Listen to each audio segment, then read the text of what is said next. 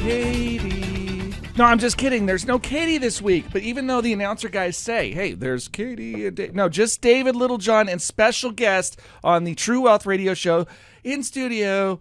I'm not going to ask you to clap because if you're driving, it's dangerous. But No, no, thank you, clap. Derek Simmons. Derek Simmons. Yes, it's good to be here. And uh, as you know, Derek uh, pinch hits on occasion. We have a good time. He is one of our favorite attorneys in town, and we bring you in. So we sub you in when we want to either ask you questions to which it's easier to say I don't know, or for your expertise. Or if you've got a little too much self confidence and you need me to poke you. That would knock me down a peg or two. Always valuable. Oh wait. Uh, so we have got a fairly packed show today. I made an agenda. Ooh. I know. An actual agenda, things that we're going to cover today. So this week, we're going to try a few different segments. Uh, I am going to go over the market a little bit because it's very interesting and it's getting back to cruising altitude, Very good. right? So that's kind of an exciting one. So we'll cover a little bit about where the market's at and what's happening. We are going to talk a little bit about how to make your money last through retirement today. Okay, so this is this is an interesting one, and then we're also going to talk about we have got a fun one. So if you're if you'll hear about this a number of times today, but we will get an opportunity to give you a, a, a little bit of a preview of the content. This Thursday we are doing our semi-annual possibly very most favoritist event that we do for our edutainment It's series. It's true. Our wills, trusts, and estates workshop. Exactly. So uh, you want to give what to our listeners? What the heck is that? Okay, so this is assuming you fail to spend everything before you die. What happens with that? And also, what happens with um, if you're incapacitated Before you die. before you die? Yes. Okay, because it turns out death is a pretty good incapacitator. it really is. It's very thorough. Yes, very, very thorough. So I'm also going to hand you this. Look, so you guys can hear. This is um, auditory proof of said agenda, uh, and I'm also giving you the uh, the notes so that when we're having this market conversation, you could say, "Oh, well, those are the numbers you're talking about." Ah, Yeah. So, uh, the the will and estate workshop is also really good. If you have not reviewed your will in a while, you're interested in uh, changes in the law, understanding things like advanced directive. Okay, there's one that people kind of go, "Grr-rah-rah-rah." yes. Uh, and so uh, rules about do not resuscitate. Okay, we've all heard these stories. So we're going to cover some of that, a little bit of the why, and then a lot of the how. Dave, how much are we charging for this spectacular workshop? Well, I have to say the value is almost limitless. Ah, But what we are charging is probably an email address Yeah. so that we can tell you when other events are. Beyond that, this is actually free to attend. that seems like a really good price. I think it's a good price, one, because uh, usually I understand that your business model includes paying by the hour. it does. Okay, which I think is fair. Guys got to eat, right? And I've seen your kids; they're giant, so they eat a lot. Uh, his his oldest has now passed me, uh, which is exciting. And you did you can verify because you recently were on a trip to visit. As It's true. The the true wealth there is is demonstrated in the six three kid. right? It's So, crazy. Congratulations, good nutrition and genetics. Uh, and all right, so we've got. Uh, well, there'll be there'll be lots that we're going to discuss on this one, but I encourage everybody to come. The reason it's free is because part of our mission is education. Okay, you'll hear this on this show a lot, and, and I should say our. I mean, uh, when I say our, Littlejohn Financial, our firm has a really significant commitment to education, but conceptually, but also for our clients. It's not just hey, you know, drop off some money and we'll invest it for you. It's, hey, let's understand how this works and how we can be more efficient and effective in our planning and our decision making. And the will and estate shop uh, workshop is a big, big part of that. Okay. Uh, and it's not necessarily for you because, as irreverent as this sounds, what do you care? You're going to be gone. It's true. Right? You don't you don't need a will, You're dead. Yeah, but it is for uh, as as you what reasons you don't get a will, right? Right. Uh, reason number one: you hate your family. It's true. so It's if true. if you hate your family, don't come. right? Just uh, it, just revel in whatever it is that you've got going on there. But uh, if your family is something that you go, well, you know, they seem all right to me. This is one of the greatest gifts that you can give is organization so that those behind you understand not only what your wishes were, but where the stuff is and how to get it get through the legal process. So we're going to cover the terminology, kind of the basics of what an estate plan is, Yep. and um, there there's probably one other reason you shouldn't have a will, but I'll be darned if I can remember what it is. You're immortal. That's right, immortality Yes. is a good, great reason to not have a Yeah, will. if you're not ever going to die, then this is totally irrelevant. to That's you. right. Uh, so there you go, which means that for pretty much all of us, uh, uh, at least non sociopaths, this is a really good call. Uh, so that's the preview, but that is this Thursday. Now, I, I a lot of people will try to create the sense of urgency, like sign up, sign up.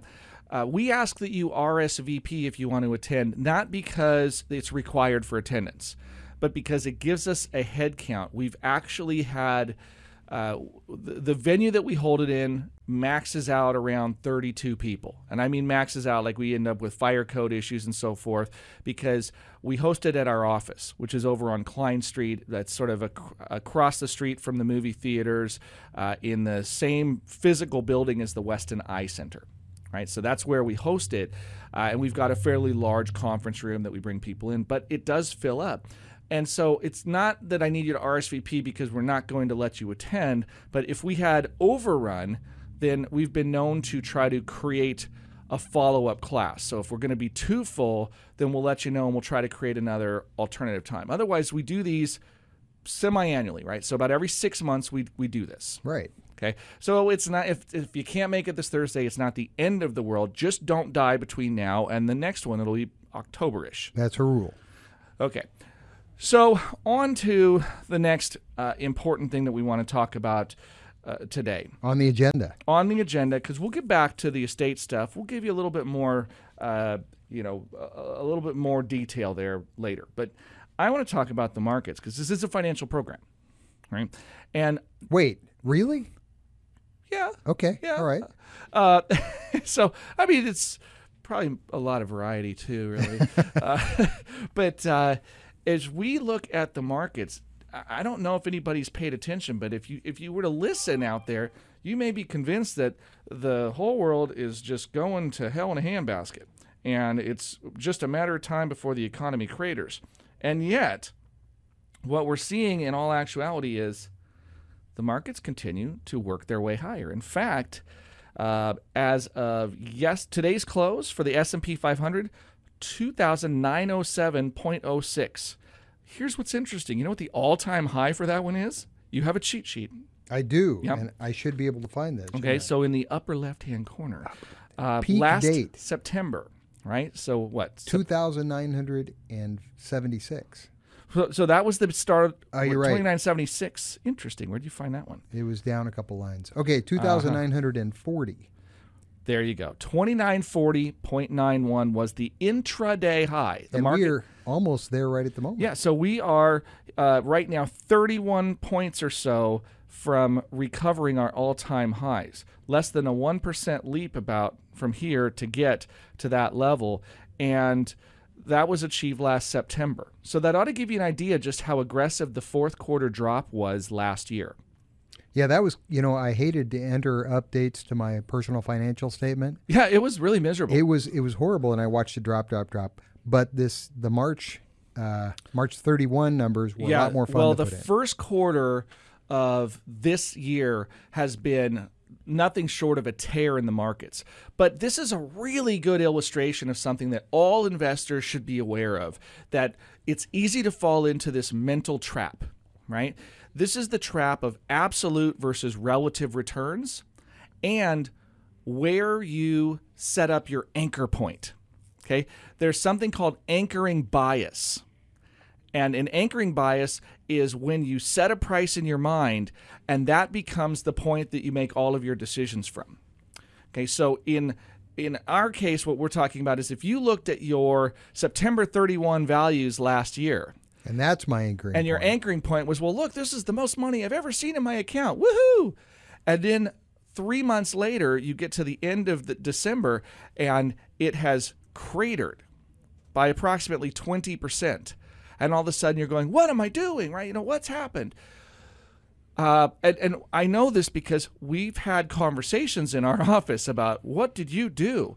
And it was not that we did anything. It's actually that a lot of computer systems got a little, uh, you know, excited and started manufacturing some transactions that drove the price of the market pretty rapidly. So we had this uh, essentially, it, they didn't say that was a formal bear market because we only fell like 19.91% instead of 20 before we hit the very bottom of the market literally on Christmas Eve.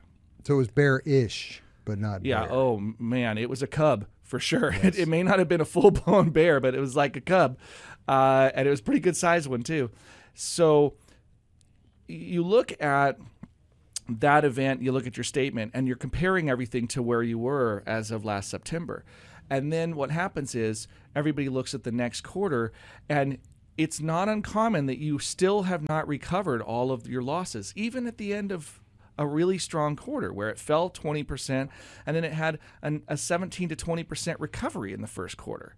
And you think, all right, I should feel pretty good. And yet, if you were measuring from December 24 lows, you'd feel great. Right. But most people didn't start there. They started prior to that. So they're looking at previous highs that are still higher than their current value. So your anchor point is still above your current portfolio value. Got it. And that can throw us off. Right. And what it's doing is what you are measuring by doing that is your absolute return. How many dollars are in my account? And something I think is very important that you should, in fact, measure. But it's also important that you pull out your other yardstick, right? Relative, Relative return. Yeah, it's not metric and, and standard in this which is imperial. how much I put in versus how much I have now. So there's there's a number of ways to look at it. So I'm glad you've brought this up. Uh, it's also percentage return and return relative to benchmark. Okay. Ah, benchmark. So I am investing in all stocks. I need to be looking at the stock market as my relative benchmark. If I am invested in all bonds, well, it's kind of silly to compare it to the stock market. I'm really investing in a very different asset class. Right. Or what if I have a, a rental real estate portfolio? Well, I may not have even worried about it because over four months, who cares? The value didn't fluctuate in a material fashion at all. So I'm guessing you have different benchmarks depending on how people invest. You have different benchmarks. You have blended benchmarks for people that invest in both stocks and bonds, right? And and we also have, and I think this is probably the the uh, perhaps the most important thing and something that every investor should know, right? But you're not going to tell us right now, are you? No, we'll take our first segment break. It's I'm the worst, right? Uh, when you come back, I want to give you all what is the single most important index that every investor should know to benchmark performance. That when we come back. This is David Littlejohn, And Derek Simmons. and you got True Wealth on News Radio 1240 KQEN. All right, gang, welcome back to the True Wealth Radio Show, your favorite Tuesday radio show you've listened to all day. Top five for sure. Top five for how many are on this program here? I think just one. Okay, we'll go with that. Top five, easy peasy. Uh, so, if you are just tuning in, uh, Katie is not here today, but that's all right. We have got uh, fantastic pinch hitter and uh, all around great guy, attorney Derek Simmons on air It's always fun to be here. and I am I appreciate you joining us as always.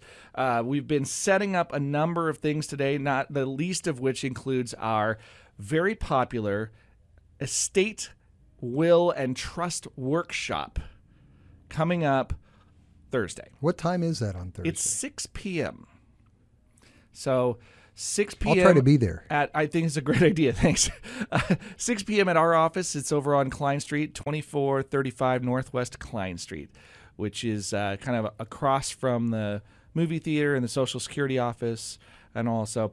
Uh, but uh, I ask that you give us a call or go online to uh, our, our social media environment. So like go to Facebook and you can drop an RSVP in there. But if you go to our webpage, littlejohnfs.com, you can RSVP. And again, it's not that it's a mandatory issue. It's more about just getting a sense of how many folks are going to be there. One, so I can have enough uh, hummus and celery because that's all anybody wants these days, right? I mean, they would not want cookies or any other goodies. I think you're wrong about that, but okay. Okay, I'm out of touch with our audience. Uh, but no, so yeah, if we provide refreshments, we'd like to have an idea to make sure nobody goes hungry. But the other is uh, because if we end up meeting uh, fire code issues, then we want to be able to reach out to you. And if we're going to schedule an alternative time, then we can. Right. I suggested that people just ha- be forced to sit on each other's laps, and then Dave was concerned for liability reasons. Yes. And it was interesting that my attorney didn't pick up on that liability issue. so, uh, anyhow, uh, when we went to break, though, we've been talking about the markets in general. And uh, I do want to kind of finish up a key element here before we get on to uh, the next. uh, We were talking about indexes. Yeah, well, we're talking about really how to measure, right? So benchmarks. And when you're looking at your investments, how do you determine whether or not your strategy is working? Well, the guy that has the most wins, right?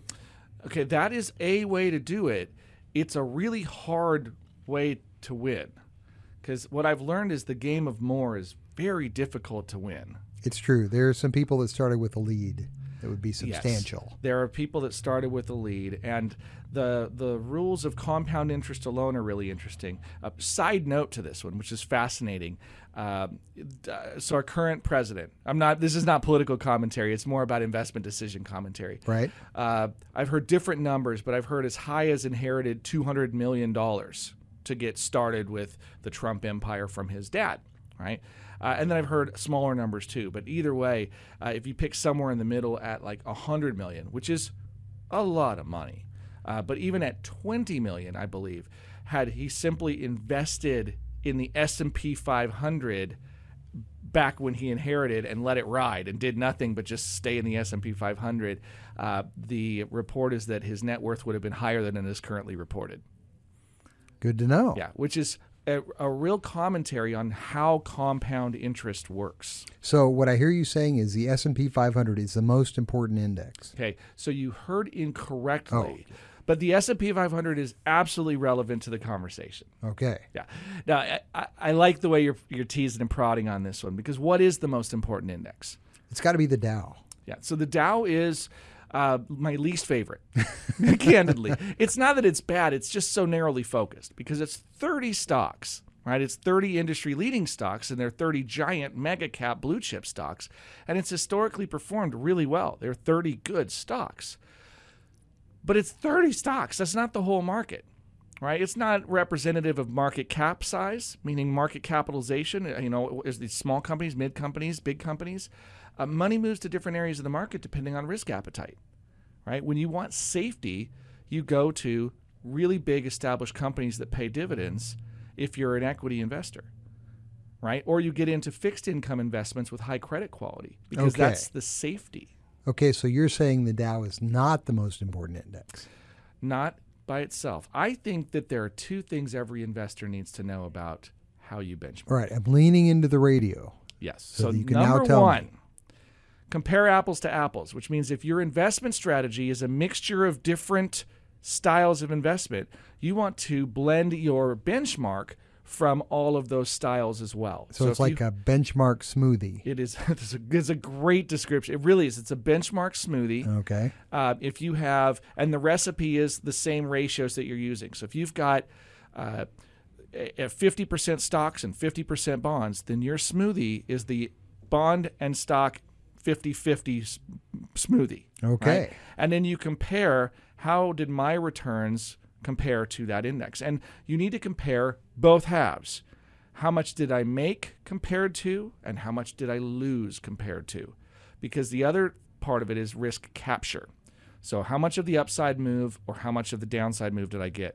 And what the industry uses for that is beta. That's a volatility measurement. If you want to get into the you know the, the nerd stuff. I thought it was the one that lost to VHS a while, a while, while back. It, that happened as well. And Sony learned that lesson, which is why we have Blu ray. Oh, Yeah, then you can hear that story of the PlayStation and how they won that battle because they got smart. But we're not talking about that one today. We are just talking about the idea that you blend your indexes and you want to make sure that you're you're measuring your risk adjusted rate of return. But I still don't think that's the most important index. All right, tell me what it is. Drum roll, but no. Your personal index.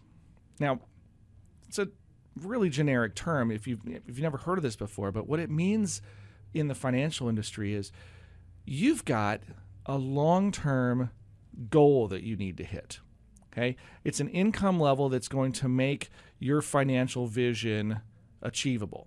Now, if you have so on the break, Derek, you tell me that your long-term vision includes I think the Taj Mahal. Okay, so living in the Taj. Mahal, lots of servants.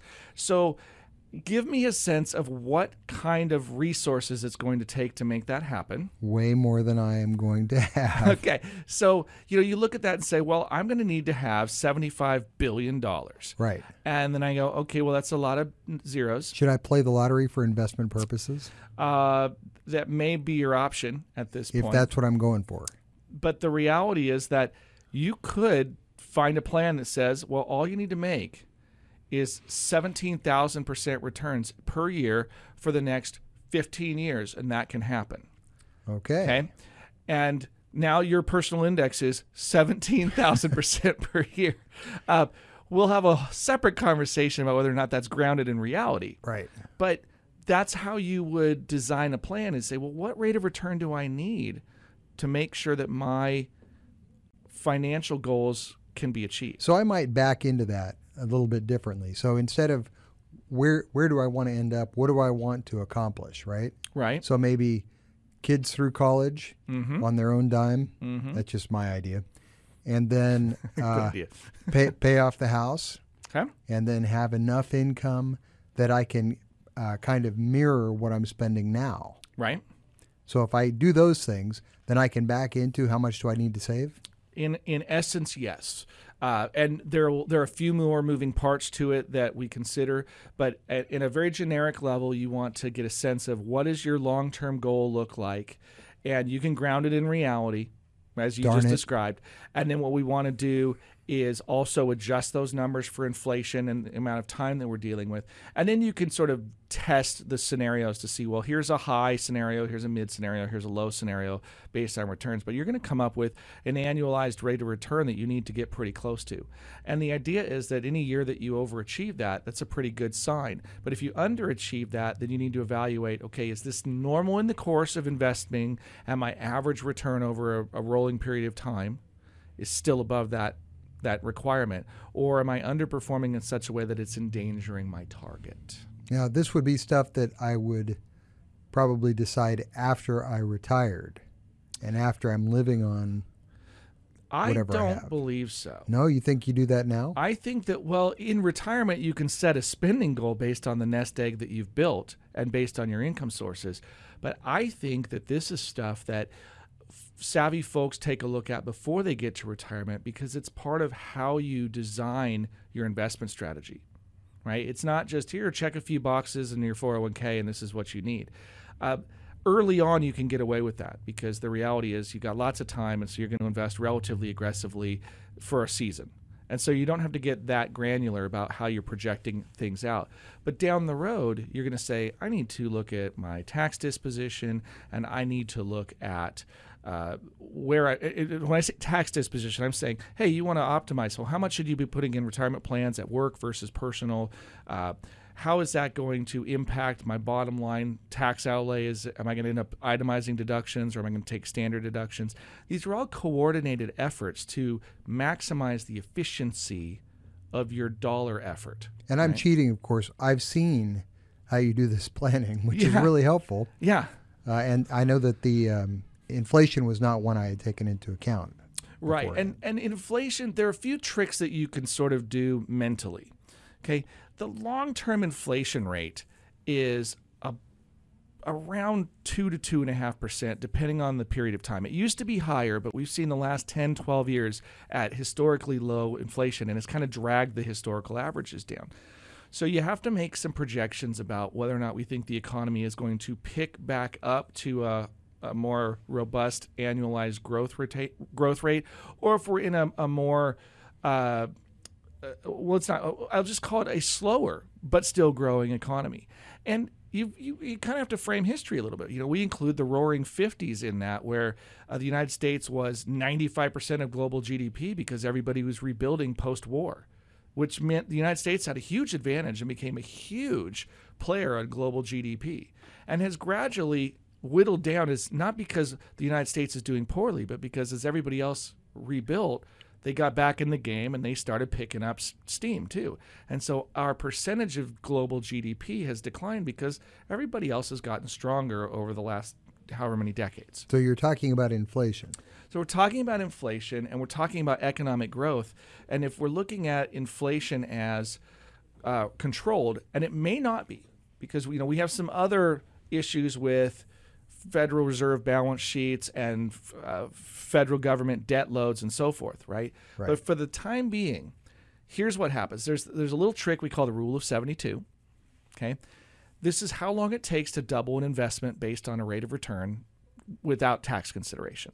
So it works something like this: uh, take the rate of return that you can earn, divide that into the number 72, and the resulting answer is the number of years it takes to double your investment. It doesn't work when you have returns above 72 because 72 divided by 72 is 1. Well, 72% return doesn't double your money. But it works with numbers like 10. So I divide 72 by 10, it takes 7.2 years to double my money.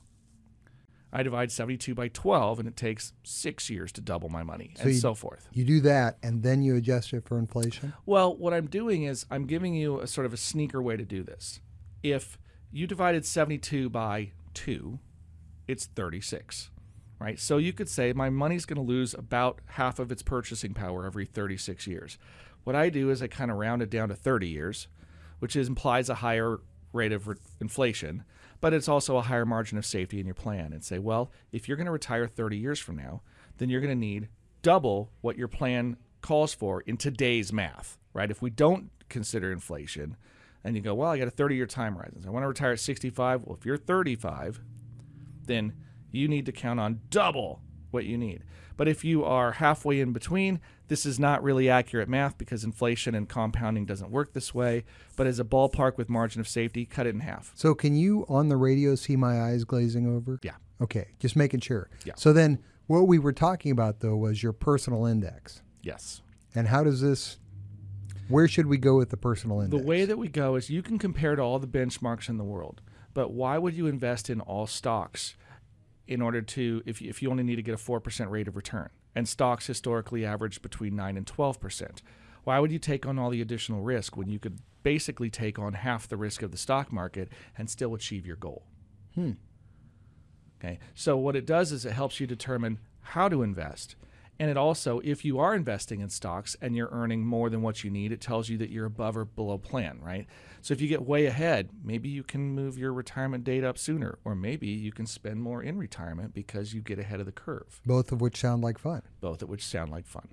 But it does give you some context for where the numbers come from. Because if all you ever do is compare to an index, well, what if the index doesn't get you where you need to go? You know, what if you chose the wrong index uh, right out of the gate? Now you've compared yourself to something that would had no chance of getting you to where you want to be in the first place. So ground yourself in some numbers that are relevant for your circumstance. That makes That's sense. what a personal index does. Okay. Now this is the transition point at which I want to talk about one other thing, right? In all of this, how do we figure out how much money we can afford to take out of our retirement plan to make sure that it meets our needs? And you're not going to tell us, are you? Well, I'll take a break, and then when we come back, you want to know how much can you take out of your retirement plan each year without spending it down before you are gone. I think I'm starting to figure out the magic of radio. Indeed. So we'll stick around, and uh, we'll cover that when we get right back. This is David Littlejohn. And Derek Simmons. you got True Wealth on News Radio 1240 KQEN.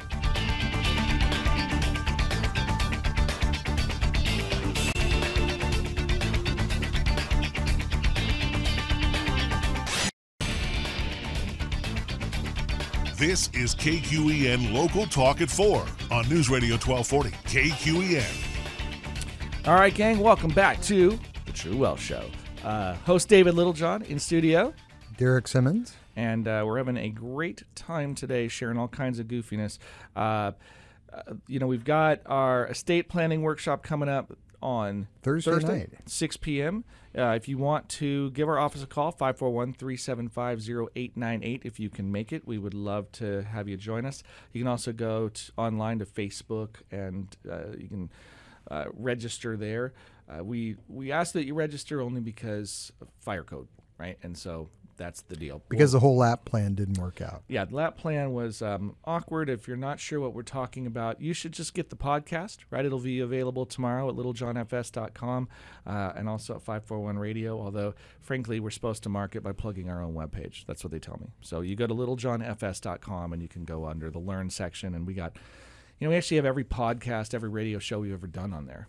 So if you really have lots of time on your hands, you could you could watch how this program has evolved over the last three and a half years. That could be a long process. It, it could, it could, but but I'd be impressed by your commitment. So uh, we've already talked today about the markets. We've talked about you know where are they headed. Well, we didn't talk about that. I will tell you my my summary looks like this. I don't know yet, but I don't know where else the money is going to go because it doesn't look like there's a lot of other better options. I've looked at the cost of real estate. I've looked at uh, fixed income instruments, and I've looked at the risk reward rate, and uh, the markets still offer the what appear to be the most attractive risk rewards to me. Uh, that's not investment advice for you. It's just uh, sort of a you know a editorial observation on my part. So uh, we'll keep watching to see what happens. Uh, but it's I don't know where else the money's going to go. And so if that's the case, then I would expect a grind higher because that's you know where the supply and demand is likely to move things. Uh, as we are talking about investment returns, we've talked about uh, personal index. Right, again, check out the podcast if you want to review what we were talking about on personal indexing. And then uh, when we last left our heroes at the break, there was the discussion of how much money can you then. So you, you've made it to retirement. Have you crossed the finish line? No. No. Not till I die. No, that's crossing the finish line. So you've made it to retirement. First, what is retirement? I would say retirement is when you don't have to work. Yes, that's that's how I define it too. You work because you want to, not because you have to. Uh, folks, a lot of folks will tell me, "Oh, I'm retiring," and I say, "Well, what are you doing?" And well, what they mean is, "Well, I'm going to start taking my Social Security, but I'm still going to work." Uh, to which I go, "That doesn't sound like retirement to me. That sounds like workment." so, uh, so we want retirement that's collecting a paycheck instead of a paycheck. How much money does one need to retire? Well, I think you figure out when you're going to die, Okay. and then you figure out how much you're going to spend yeah. between now and then, and then you, uh, that's how much you need, Kind of, yeah. and then and then you're going to save some of that today in the expectation of some growth and some inflation. Okay. There you go. I'm I'm all ready to be a financial planner. I think you're a good 12% of the way there. uh, actually, it's that, that is the basic framework, right? It's, you know, what you've just described is the basic framework for retirement. And that is, uh, so I tell people first, look at your income sources. So you may have uh, Social Security or pensions. You're talking about income sources in retirement, so you're not working anymore. in retirement, meaning non-employment income, so passive income So sources. you might have 401k, you might have IRA, you might have rental property, something that involves you not going to work. right, and the 401k and IRA are interesting. Well, let's let's let's dissect those in just a moment. But first, um, rental property. Okay, free cash flow from rental property. Okay, that's income. We like that. Okay, uh, Social Security income.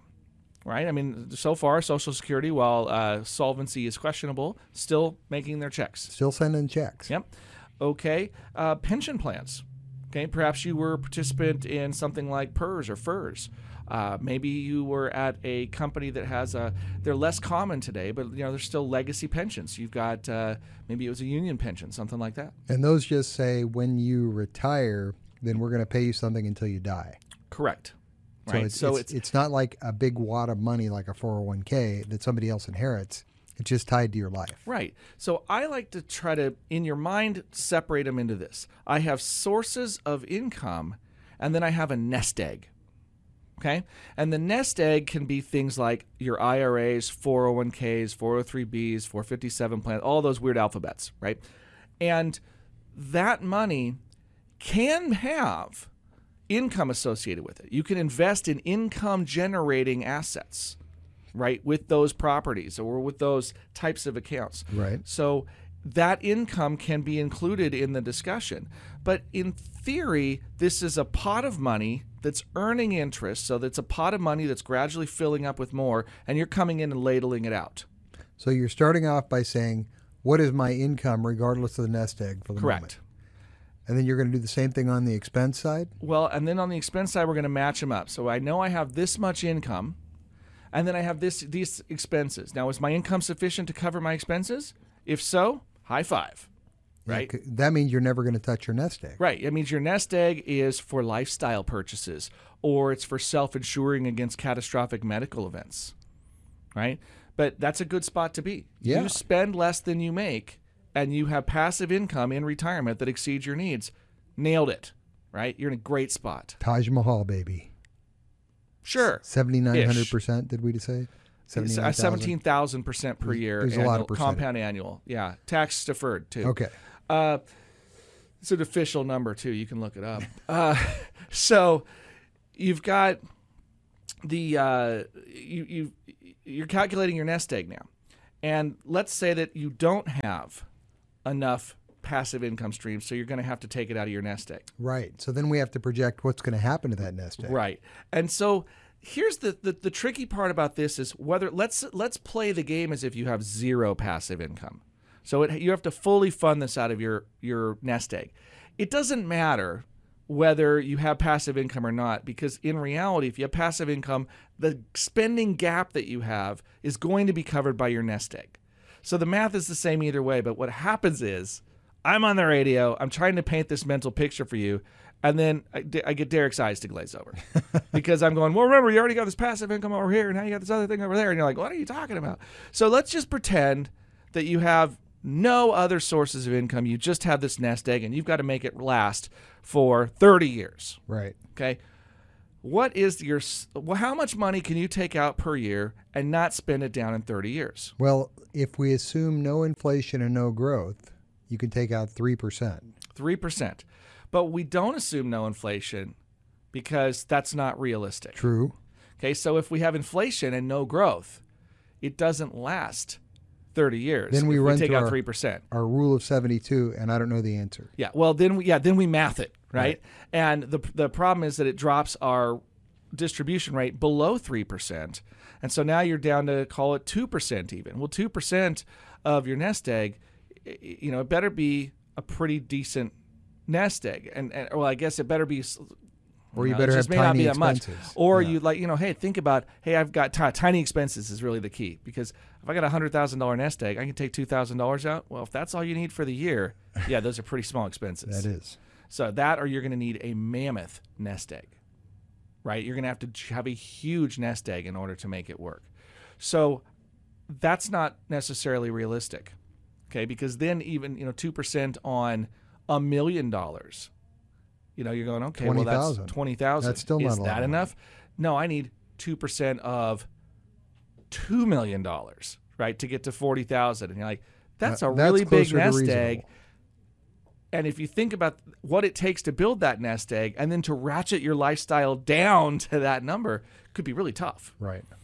So if that's not the case, then what do we need to look at? Well, we need to look at what does it look like to invest this account. So now it's growing. Okay. So it's growing because I need to take out more than 2%. Well, we, we did I, I, I did some research. Uh, a, a colleague and a professional out there by the name of Michael Kitces wrote a great article about this, talking about uh, the rate of return that you need and the rate of distribution that you can sustain. And in his article, he talked about a few of the basic terms. So one, we have a stock and bond mixed strategy. It's a so- smoothie. it's a smoothie with about 60% in the stock market and 40% in the fixed income market. Okay. So that blend, rebalanced once a year over the last however many years, has averaged a little over 8% However many. uh, since 1929 That's a while. or 1920, in fact. So it's been Yeah, it's almost 100 years of data. So if you could count on a 100 year event horizon, you could have a little bit of expectation of 8%. For the returns of the portfolio, but asterisk, we have a problem. Did we didn't account for inflation? No, we have a problem that we didn't account for something called sequence of returns. Ooh. Yeah. Now, I want to explain what that means, but I believe we have to take our final break. Damn. So I know curses, right? So let's take our last break. When we come back, I'm still gonna we'll get you there. How much can you take out? Considering sequence of returns, that and more when we come right back. This is David Littlejohn. And Derek Simmons. You got True Wealth on News Radio 1240 KQEN.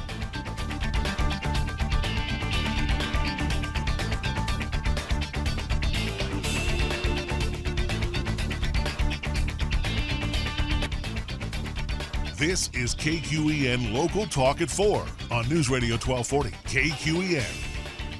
All right, gang, welcome back to the last segment of the True Wealth Show today. But the best one. The- Well, it's certainly one of the most important as we are talking about how to make your money last through retirement, right?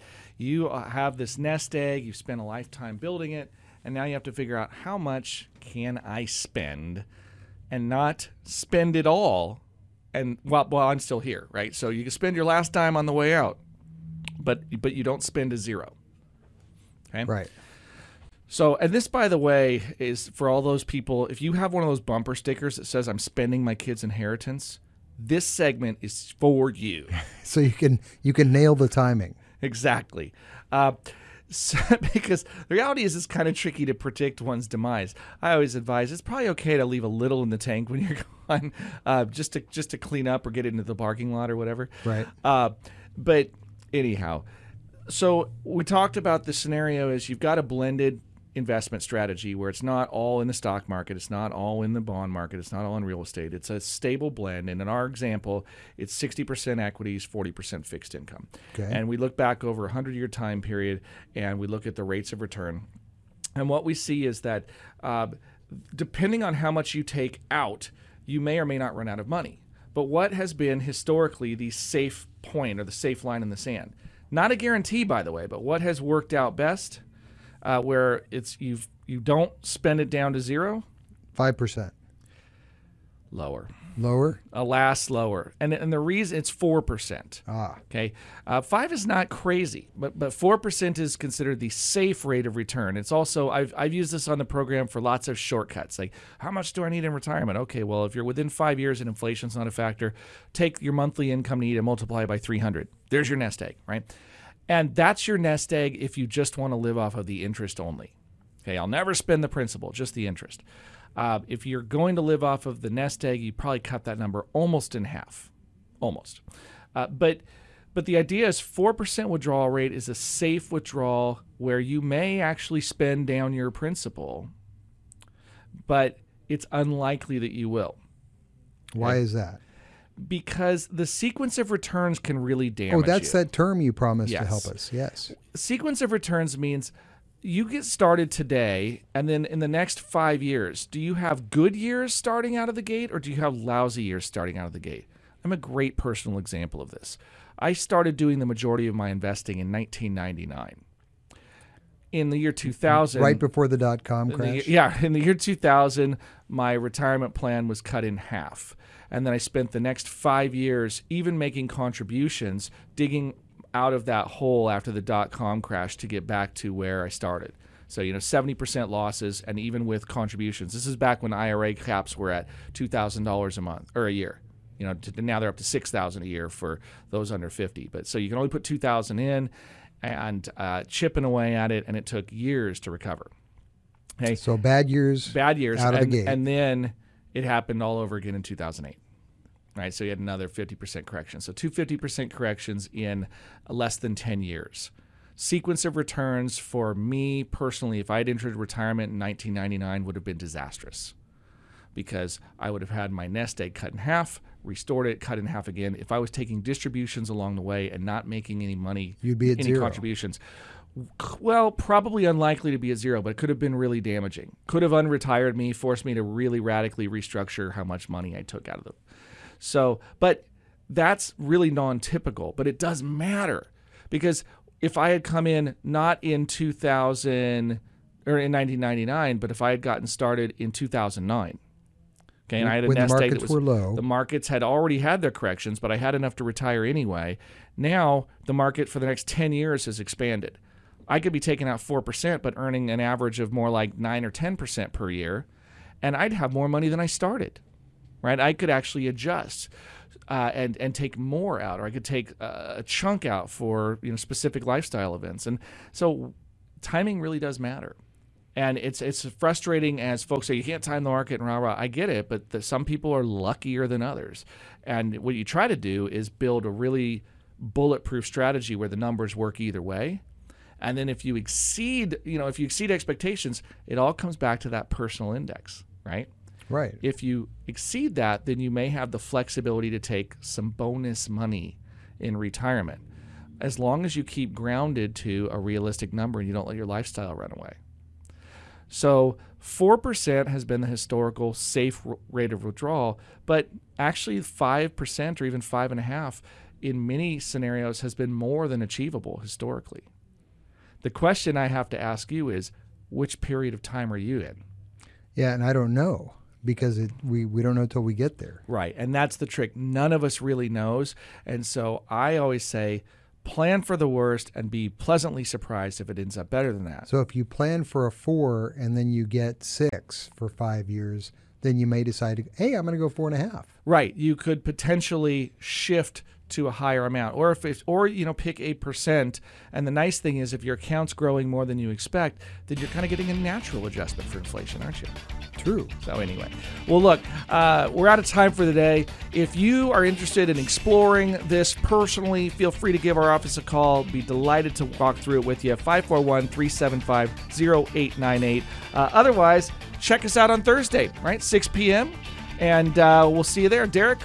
Couple of days. Yeah. All right, Looking gang. forward to it. Well, uh, until next time, this has been David Littlejohn And Derek Simmons. on True Wealth.